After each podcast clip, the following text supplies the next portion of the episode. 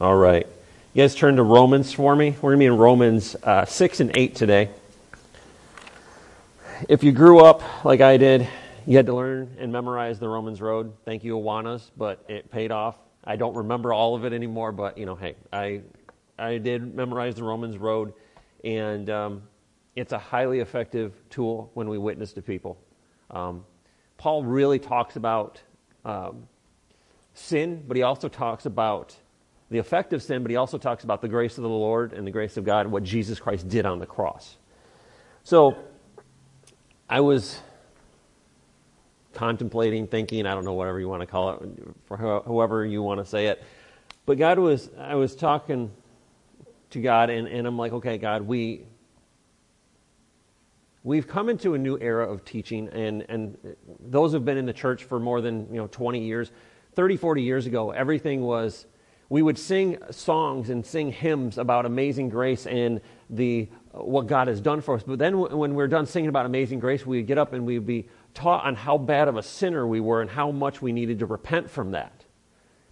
And I remember growing up in there. We went to a very conservative Baptist church until I was about seven. But I remember sleeping under the pews on Sunday night service, you know, bored out of my mind, and you know, because we went to we went to Sunday morning, and then we went out to dinner, and then we went home and took a nap, and then we went back to Sunday night service. And I remember being a seven year old kid, six, seven year old kid, and just bored. So I'd bring little Hot Wheels, and I'm playing under the pews back and forth. But I remember it stuck with me because I believe God was preparing me for, to do what, I, what He's called me to do. And I remember hearing how God is, you know, we, we sing Amazing Grace, and, and, and, you know, how precious is the flow that washed our sins, made him white as snow. And, and then they would get up and talk about how bad of a sinner we were. And I'm thinking to myself, you know, at seven, I wasn't thinking to myself, I was playing with Hot Wheels. But, you know, now, you know, as an adult, I'm thinking, I'm like, okay, we, yes, we are all sinners. We've all fallen short of the glory of God. But what, what really stuck out to me is that mindset. Why, why, do we, why do we talk about the grace of God and sing about the grace of God, but then when we come to talk about God, we talk about, about our old fallen nature as believers. And that is, that is what it is. It's old and fallen. And as humans, we've all fallen short. But what happens is the grace of God comes in and lifts us up and brings us into the, the right standing with God and makes us presentable to the Father and says, Hey, look at this. Jesus' blood comes in, washes over us, and Jesus lifts up us and goes, Hey, these are my friends, these are my brothers and sisters, and they are now covered by my blood. And the Father goes, Oh, okay. Now they have forgiveness. And now I see them as pure and clean. But I was thinking about it in the weight of sin into the measure of grace. And I was, I was really thinking about this. The weight of sin is so heavy on us as sinners and before we're born again that we don't even realize it. it. It blinds us to what and who we are until the light of salvation shines on us and we're like, oh my gosh, what, what, have, what have I done? I got to stop right there. Um, God just wanted me to say um, someone with kidney, liver, or bladder issues. I don't know. It just I felt like that was in. So I don't know if you know somebody. Okay. All right. There we go. Um, yes. And um, just whoever it is, get on the phone with them this afternoon and pray with them. Um, but the weight of sin and how heavy it is that it drags us to hell because we've chosen that as, as fallen people. But the, the grace of God and, and the, the blood of Jesus that covers us is a measure. And here's the cool thing all of hell and all of sin weighed upon on top of us does not compare to a drop of the blood of Jesus to cover us, to lift us up, to make us right with God. And I'm, uh, you know, I hate, I hate sin. We all have sin in our life. We all fall short of the glory of God. And every day we have to look at ourselves and go, okay, God, what, what do you want me to change? What, what, did, what did I do wrong? Sometimes we don't. Hi, Isaac, how are you? and, and, sometimes we don't even realize that we've sinned. And, and, so on a daily basis, we have to examine ourselves and say, God, okay, where did I, where did I miss it? Where did I fall short? What have I done that maybe I didn't even realize that I did? Have you ever had that moment where you just went on with your life and then someone comes and says, You did this to me? And you're like, Oh my gosh, I didn't even realize. I'm so sorry. So as humans, we have uh, a nature that is sinful, but what happens is when the, the, the blood of Jesus and, and, salvation comes into us, we're dead to sin. Doesn't mean that we don't sometimes go back to our old fallen nature. We pick it up and put it back on sometimes. Sometimes you're like, Jesus, stay out in the car with me uh, out here. I'm going to go in and deal with this situation. When I get back, we'll talk about it because I don't want you coming in with me. But the weight of sin compared to the measure of grace that is given to us, it, it, there's no standing, there's no weights and measures of that. We, you know, we, we look at sin without the blood of Jesus, it weighs down. But you put one drop of the blood of Jesus into all the sin in the world, and it overcomes everything. And so what happens is, is we spend our time as, as people, sometimes we focus on sin. Romans 6, 5 through 6 says, For if we had been united with him in death like his, we certainly also are united with him in his resurrection. So we're, it says, if we're united with him in our death, in his death, that means as believers that we died with him, says that we were united with him in his resurrection. How amazing is that? It's not just like, oh, okay, now you're clean. I just wave a magic wand over you. He literally saying that we are uh, we died with Christ and we were resurrected with him to be blameless and holy. Verse 6 For we now know that our old selves were crucified with him so that the body ruled by sin might be done away with. That we should no longer be slaves to sin because anyone who has died has been set free from sin. Come on, that is awesome right there. Anyone who has died has been free from sin. It just it, it blows my mind to think of the, the amount of sin compared to the amount of love and mercy and grace that, that the Lord bestowed upon us through Jesus Christ. There is no balance. But we try to, we try to keep sin and, and, and right living in the same category, but there is no, we try to balance them out. Well, you know, if you, you sin, you got to do this. And you, it's, you know what? It says we're dead to sin. It says we're dead to sin and alive to, in Christ. We resurrected a new person. Then verse 11 says, In the same way, count yourselves dead to sin, but alive to God in Christ Jesus. Therefore, do not let sin reign in your mortal body so that you obey evil desires. Do not offer any part of yourself to sin as an instrument of wickedness, but rather offer yourselves to God as those who have been brought from death to life and offer every part of yourself as an instrument to righteousness. What's the first thing that comes to mind when someone says instrument? Music. Music. First thing that comes to mind when I hear instrument is doctor's tools. When you think of instrument, we think of guitar, piano. I think of instrument, I'm thinking, what does it say? We're instruments of righteousness. So I think of an instrument, I think of God when He is working in our lives, the instrument of righteousness that the righteousness that is going through, it's not just a guitar playing, it's a scalpel, it's, it's something that's cutting away sin, it's cutting away things that bring us into righteousness. So it cr- creates us as an instrument of righteousness. Wayne.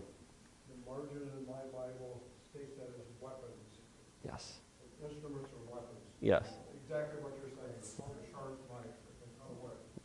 So, instruments of righteousness. We're, we're, we're not just this, this strumming on the guitar, we're, we're things that were created to bring righteousness, to inject righteousness into the culture. And, and, don't get me wrong, are we always perfect? Never. But what happens is, is God said, You're an instrument of righteousness, so I'm going to bring you into an area like a syringe and inject righteousness into that area, whether they realize it or not, you're going to be something that is bringing righteousness into that area of influence that you have, whether it's your work, it's your home, whatever it is. God's saying, you know what? You're going to be created for warfare.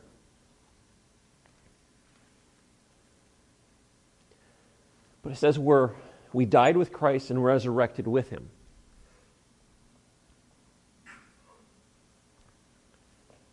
But it says, I want to go back to 13, says, um, excuse me, 12 says, Therefore do not let sin reign in your mortal body. And 13 says, Do not offer any part of yourself to sin as an instrument of wickedness. What does sin do? It destroys. Sin doesn't come in and, and um, just make your life better and keep your life better. It comes in and makes you look and feel like your life is better. And then in the end, it revolves in what? Death. It says, do not let it offer any part of your body. And I was, I was thinking about this. And when we look at sin, we have to look at something sin as foreign. You know, we're, going, we're talking about instruments. Certain doctors use instruments to, to work on patients. Sin is something foreign. If we've been dead to sin and alive to Christ, that means sin is something that is not part of who we are. It's not part of, of who God designed us to be as supernatural beings. So, if we're dead to sin, sin looks like this.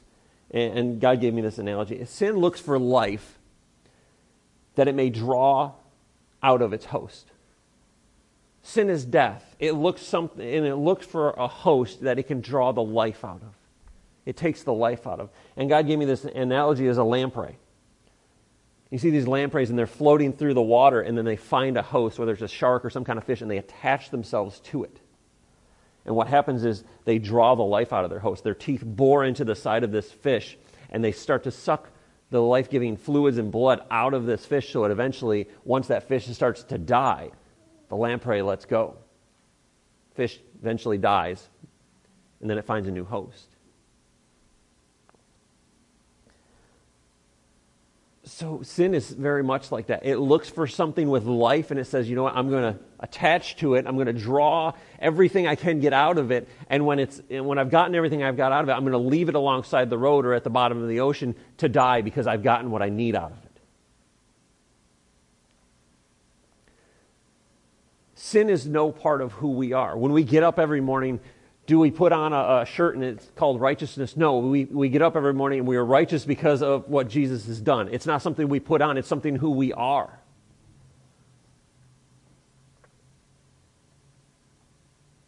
Sin and death no longer define us, but grace does. God's favor has been given freely through his son Jesus, who liberates us from sin's power. You know, we talk about the cross and we, we talk about how uh, awesome the cross is, but really the best part of the cross was the blood of Jesus that was being shed upon that cross. Because that blood was an atonement for our sin. That blood covered us.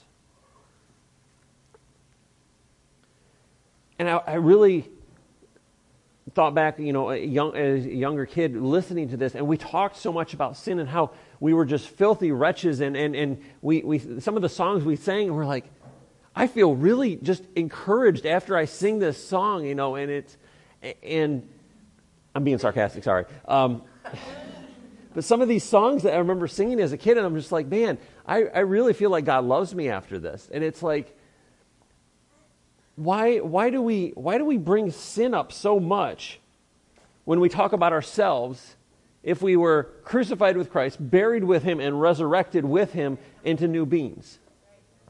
Why, why do we talk about, um, you know, I, I, was, every now and then I'll, I'll be on uh, social media and I'll find some weird post and, and it'll just be completely contrary to what God says about it. And I'll send it to Jordan just for a laugh. I'm like, hey, look at this one. And, and we'll get a, a good laugh out of it. But there's one that this guy uh, wrote down, and he says, There are no men of God. There's no good men. There's just filthy, despicable wretches that have the grace of God. And I'm thinking to myself, about that much is true. There's men who have the grace of God, but you know what? We're not looking at the old man, we're looking at the new man. Why do we look at the old man and say, oh, despicable, horrible wretch who, who can't, um, no worth? I'm sorry, but Jesus saw worth in people who weren't born again. Yes, they needed the grace of God, but Jesus saw worth in them. He didn't call them despicable wretches. So if Jesus didn't call that, why have we as Christians started to pick up that conversation of, oh, we're despicable wretches that who are just, uh, no, we're not. As, as people, God does not see us as despicable wretches. He doesn't see people who do not believe in him as despicable wretches. He sees them as his lost children that he is trying to draw back in. But man has created this, this idea of if you're not born again, you're just this piece of junk, and even when you are born again, you're just uh, uh, you're worthless. And God doesn't see us that way.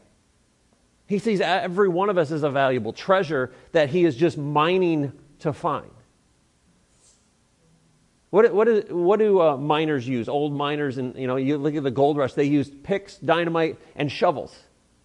God created man to start to mine out the gold in people. He said, you know what, we're going to dominate this world because this world was given to Satan. He says, you know what, I'm going to create people who are in my likeness, and we're going to get rid of the evil that is on this earth. So when you think of, of miners, they, they use picks and shovels. What are they doing? They're looking for something precious in a bunch of rubble and garbage. They're looking for just a, a handful of something.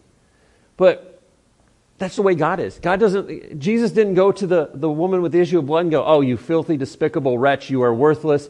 He said, No. He said, Daughter, be healed. He said, Your faith has made you well. He didn't say to the blind guy, Well, you, your sin has caused you to be this way, and you know that's that's the problem. Root causes with your parents and their sin, and that's why you did that. He said, No, no, he didn't do that. He didn't condemn them and call them something that they weren't. He called them what they were. Jesus made the guy new eyes. The lepers, he didn't say, Well, your sin has made you this way, and you're a deplorable uh, wretch and you need this. He said, No. He goes, Sin brought this, but I'm here to release sin from you. So, why has man created something that causes filthy wretches when Jesus doesn't call us that? We may act that way sometimes, but God sees us for who He created us to be, even if sin is in our life. And it, and it blows my mind on a daily basis how we can talk about the grace of God, talk about what He's done, the finished work of Jesus Christ in our lives, but then still say, well, we're, we're worthless, we're worms, we're, we're, we're lower than dirt, and, and you know, only by the grace of God are we anything. No, we're not. God created us in His image. We are image bearers of, of God. Whether we are born again or not, we are created in His image. So that does not make us worthless, filthy wretches that makes us people who are created in the image of God who've lost track and lost sight of their Father. And God said, You know what? You've lost sight of me. You've lost track of what I'm doing. You've turned and rebelled against me. But what I'm going to do is I'm going to send my son. I'm going to send my son because sin is being allowed to overrun this world. And as a blood offering sacrifice, you don't just give whatever, you give what is pure, what is holy, and what is first. And so he sends his son to die. And then Paul says, hey, count yourselves dead to sin. Count yourselves dead to sin and alive to Christ.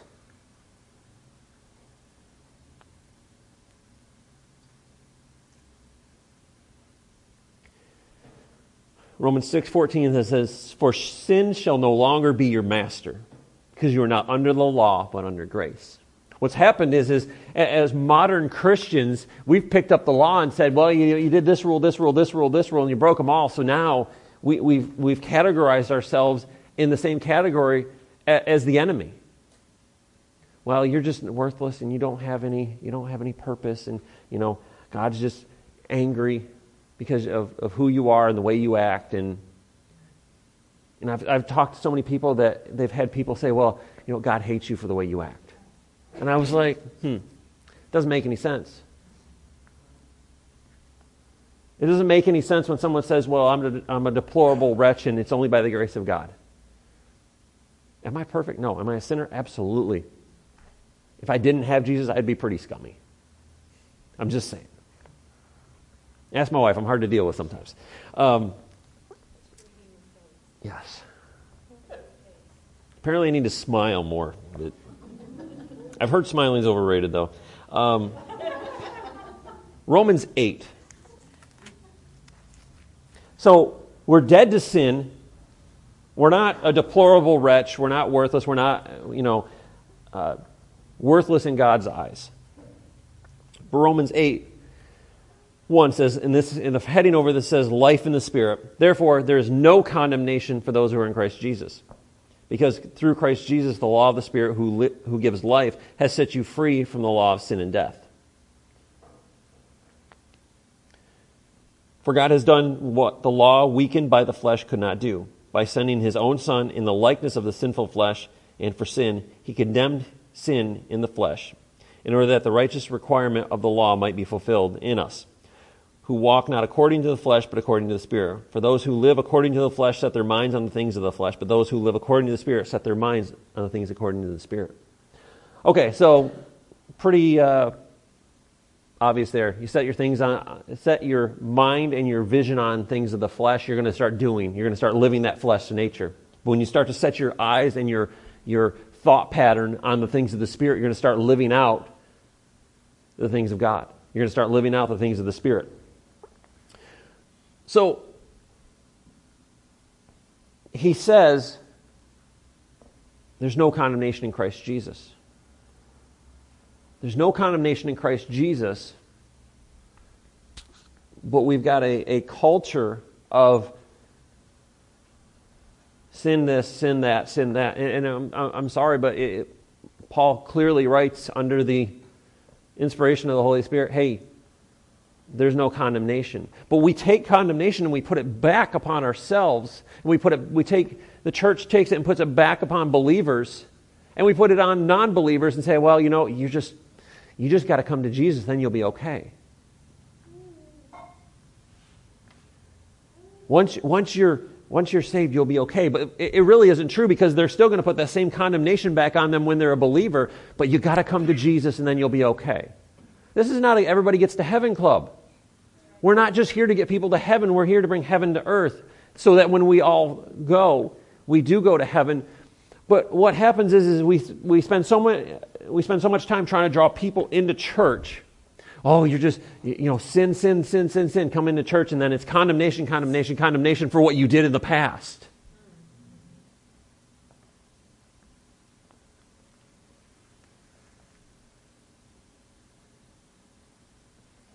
When we focus on sin, sin becomes the main subject of the church.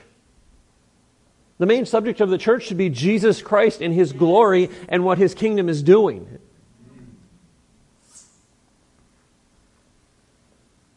When we focus on sin, we discount what Jesus did on the cross. We discount what his blood does uh, in our lives, and we discount what his blood does for a person coming into his kingdom. We discount grace, we discount everything. We, if we discount what Jesus did, we're, we're basically saying to God, I don't care that you sent your son, I don't care that he died on the cross because I'm going to call myself whatever I want to call myself. But it, it says in in uh, Romans 6, it says, in verse 7, it says, We've been set free from sin. It says, Sin is no longer our master. Paul call, calls us uh, slaves to righteousness. That mean, but here's the thing we're slaves to righteousness, but what we don't, we think of slavery as in 1800 slavery. What Paul is talking about, someone who freely gives themselves up to righteousness. Says, you know what? Righteousness be my master. You know, the slave back then uh, sometimes wasn't a slave, it was a servant a lot of times who basically subjected themselves to a master and said, I can't do this on my own. I can't be my own master and raise my own house. I need some, I don't have my own business. I need to subject myself to you. You will take care of me as I work for you. So when Paul says we're slaves to righteousness, he's saying submit yourself to righteousness. Let it be your master so that it, it rules over you so sin doesn't. This is not in my notes. I'm just saying right now. So, um, so why are we why are we lifting up the master of sin and putting that condemnation back on on people when God says your your master is righteousness because you're alive in Christ and dead to sin. But why are, why are we why are we letting sin be our master? Why are we letting sin be the one who who um, calls us who we are. There's a little book, and it's about yay big, it's about eh, thick, and it's called In Him. Had that, I don't have it anymore, somebody stole it from me. Um, I, well, no, I shouldn't say it. I lent it to them, and they never returned it to me. So they've, they've continued to borrow it for like the last six years. So, um, But there's a, it's a little book called In Him, and it describes who we are and what we are in Christ Jesus, free from sin, free from death.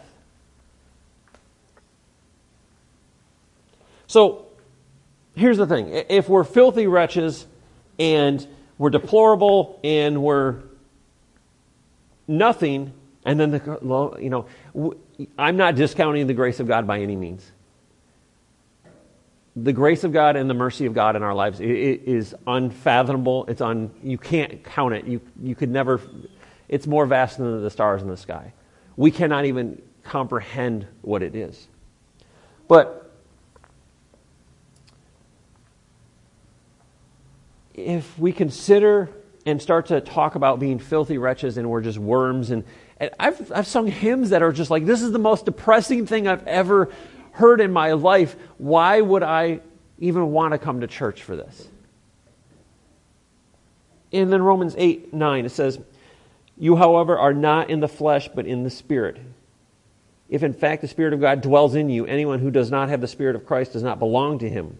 But if christ is in you although the body is dead because of sin the Spirit is life because of righteousness. If the Spirit of Him who raised Christ from the dead dwells in you, He who raised Christ from the dead will also give you life to your mortal bodies through the Spirit who dwells in you. And then he goes on, he goes, This says, We're heirs with Christ. Verses, uh, excuse me, 8 12. So then, brothers, we are debtors not to the flesh, to live according to the flesh, for you live according to flesh, you will die. But if you live by the Spirit and put to death the deeds of the body, you will live. For all who are led by the Spirit of God are sons of God. For you did, for you did not receive the spirit of slavery to fall back into fear, but you received the spirit of adoption but as the sons who cry, Abba, Father. The Spirit Himself bears witness with our spirit that we are children of God, and the children then heirs, heirs of God, and fellow heirs with Christ, provide we suffer with Him in order that we may also be glorified with Him. That's a mouthful right there. That's a lot to take in. Those few verses right there are, are huge. But I, I, like this. He says, For those who are led by the spirits of God, the Spirit of God are sons of God. For you did not receive the spirit of slavery to fall back into fear. What that old mindset does is it brings us back into the spirit of slavery.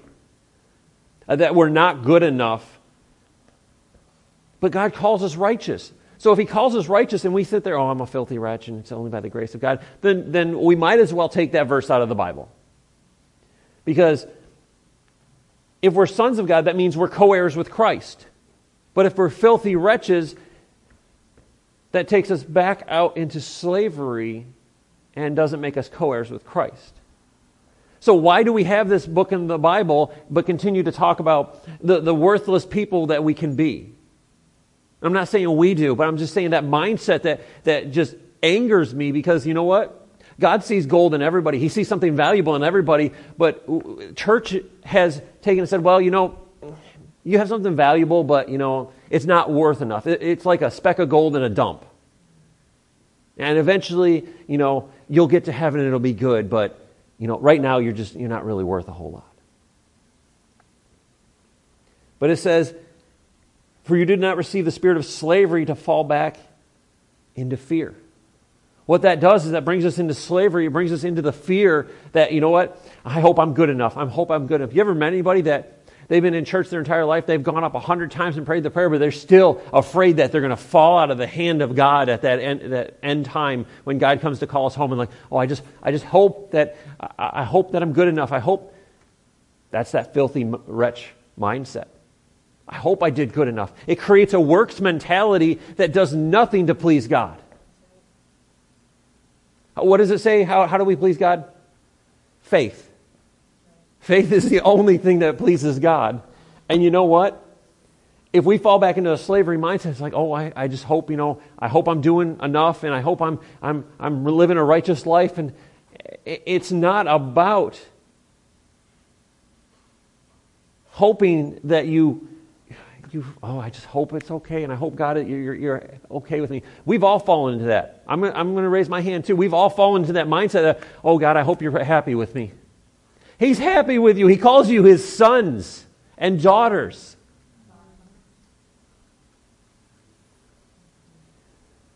So we've got to quit bringing ourselves back into the bondage of the slavery and the law of 500, 600 laws that if we didn't do this, if you, if you leaned on the temple pillar the wrong way, you were put to death. I'm just making these up as I go on these. But I'm just saying is man created so many laws that we, we, we, we bring ourselves into condemnation. But it says, you're dead to sin and alive to Christ. He says in verse 15, you did not receive the spirit of slavery. Because in verse 14, you were led by the Spirit of God. You are sons and daughters of God. God does not come into the house, come into the knock, knock on your room and go, Hey, you're my son. I love you and everything, but you're a filthy wretch. Think about it. Would you go and tell that to your child? Would you, would you lean over your child's crib and go, Oh, you're just a filthy little wretch and you're just worthless and God, but the grace of God loves you? No, you're not going to. So, why do we as Christians continue to tell, to tell people that and to, to, to live in that mindset? We would not tell that to our children. Our Father in heaven does not tell that to us. When your child is in, when they're young, you speak things over their life. You're going to be this, and you're going to be this, and you, you, you encourage your child. So, and when your child grows up and starts to get older, you, you discipline your child. But you don't discipline your child and lean in the door. You said, you did this at school, you're a filthy wretch and I can't stand you anymore, and slam the door. You discipline your child in love because you love them and you want them to be walking the right way. It's the same way with the Father. He, he speaks over us and He calls us things that even though that we're not right now, He calls us that we may be. And He speaks over our lives and He, he calls us what he, he sees in us. But why do, we t- why do we look at people and call what we, we see in them? Why do we look for the sin? We look for sin instead of the righteousness of God in them. God says, you know what, I call you righteous and set free, but we're like, well, you know, I don't know if I am or not. Hopefully I'm righteous and set free.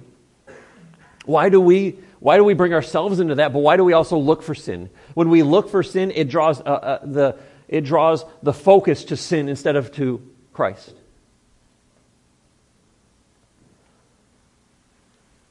When we focus on sin as believers, we look for sin around us. We look for sin. Jesus didn't go look for sin. Do you, you, ever, you ever see Jesus go out and just look for believers and say, blah, blah, blah, blah, blah? He's got a woman at the well. She's got four husbands living with a dude. He's got the, um, all these other. Mary Magdalene wasn't exactly, you know, your, uh, your um, most highly virtuous woman you could ever say. He, but he didn't call out their sin like that. He loved them and he worked with them during that. Do you think Mary Magdalene understood her sin? Absolutely. I don't think anybody who lives in sin doesn't understand that there something's not right. But Jesus didn't say, "Oh, you're, you're, you're kind of a prostitute and you're dirty and you're gross. You, you change your life and come to me."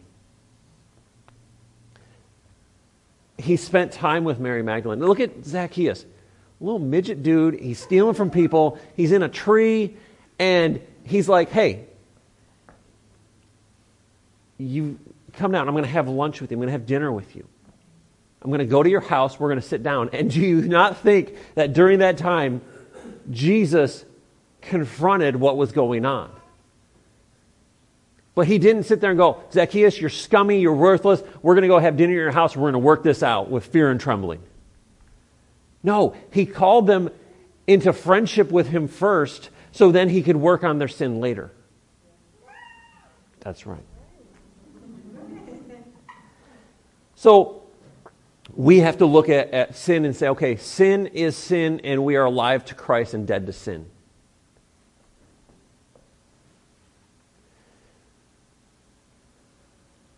If we focus on sin, if we focus on sin as a body of believers, we're going to look for sin in people's lives. We're going to look for the issues in people's lives and say, I can't believe they did that, and I can't believe they said that, and I'm offended at that. Get over it.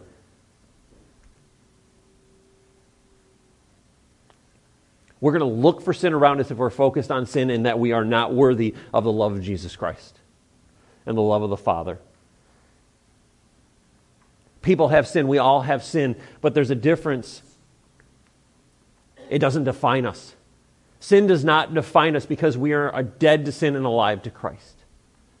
Sin is not our master, righteousness is our master. We willingly submit to righteousness and cast off the shackles of sin and say, You will not be my master.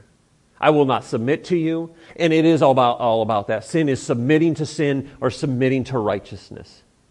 And we can sit there and go, well, you know, I just don't know if God loves me, and I just don't know if I've done enough this week, and I don't know if I've prayed, and, you know, I forgot to pray at my meal at lunch, and I really feel really bad. And God's like, quit worrying about it. I used to mess with uh, some of our younger people in this area, in this church, and every now and then I would not pray right before we started service, and, and they'd be like, "Oh no, oh no, what? You, you can't do this," and we can't worry about that. We can't worry about we, we have these weird orders and rules that we like, man, well, I gotta do it this way. We gotta we gotta take offering and we gotta do announcements first. And, and what if what if we do worship later and and and, and, then the message first? And it, it, God doesn't have a rules and regulations on how we should do things. He's just saying, hey, I want you to love me. I want you to submit your life to me. He's saying, make me your father. Submit to righteousness, submit yourself to it. But don't submit yourself to sin. We have a choice. When we sin, we're like, yeah, I don't know if I should do this, but I'm really angry right now. I really just want to get back at that person. And then we submit ourselves back to sin. We say, hey, you can be my master just for a couple minutes, and I'm going to feel really bad about it. And then I'm going to say, you know, get away from me. I'm going to go back into righteousness and say, righteousness, I really need you right now because I just sinned. I walked away from you. But that, that's what it is, is when we have the opportunity to come into relationship with Jesus Christ, we, we basically say, you know what, sin?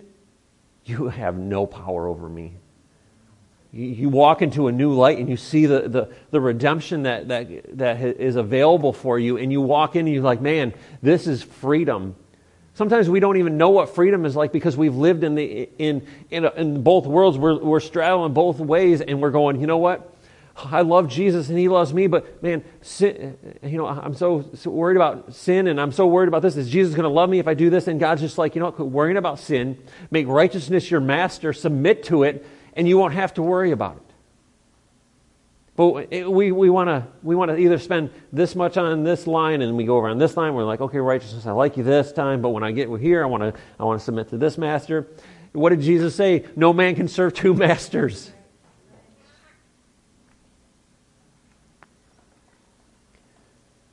Romans 8, verse 8 says, Those who live in the realm of the flesh cannot please God because faith is not in the flesh, faith is in the Spirit. Faith comes by hearing. So, as we go out, we have to change the way we think about ourselves. We have to change the way we think about people.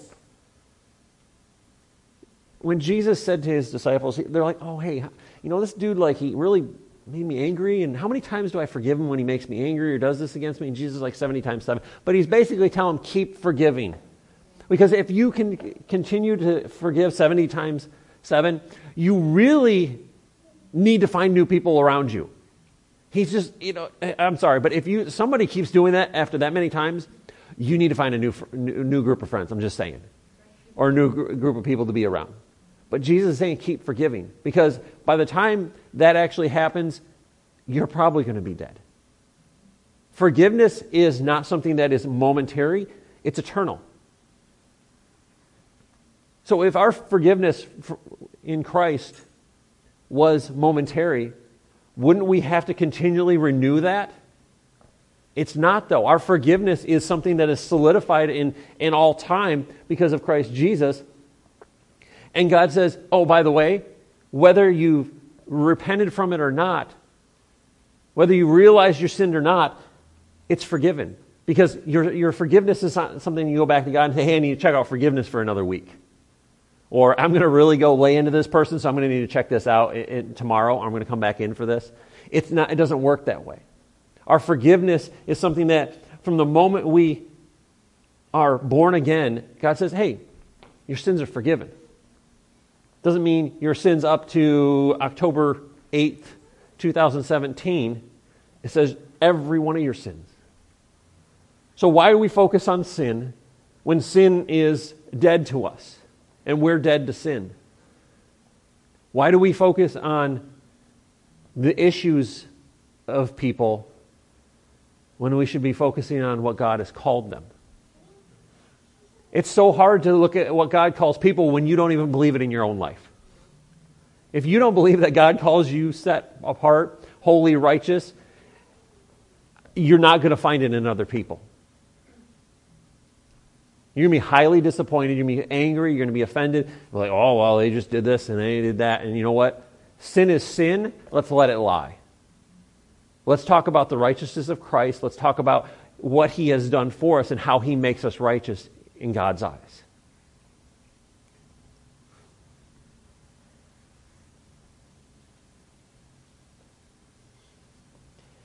Romans 8 1. Therefore, let no condemnation, for, let there be no condemnation for those who are in Christ Jesus.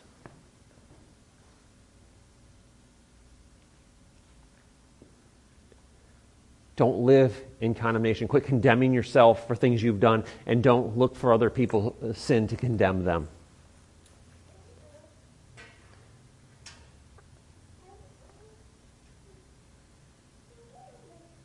Sin is a foreign object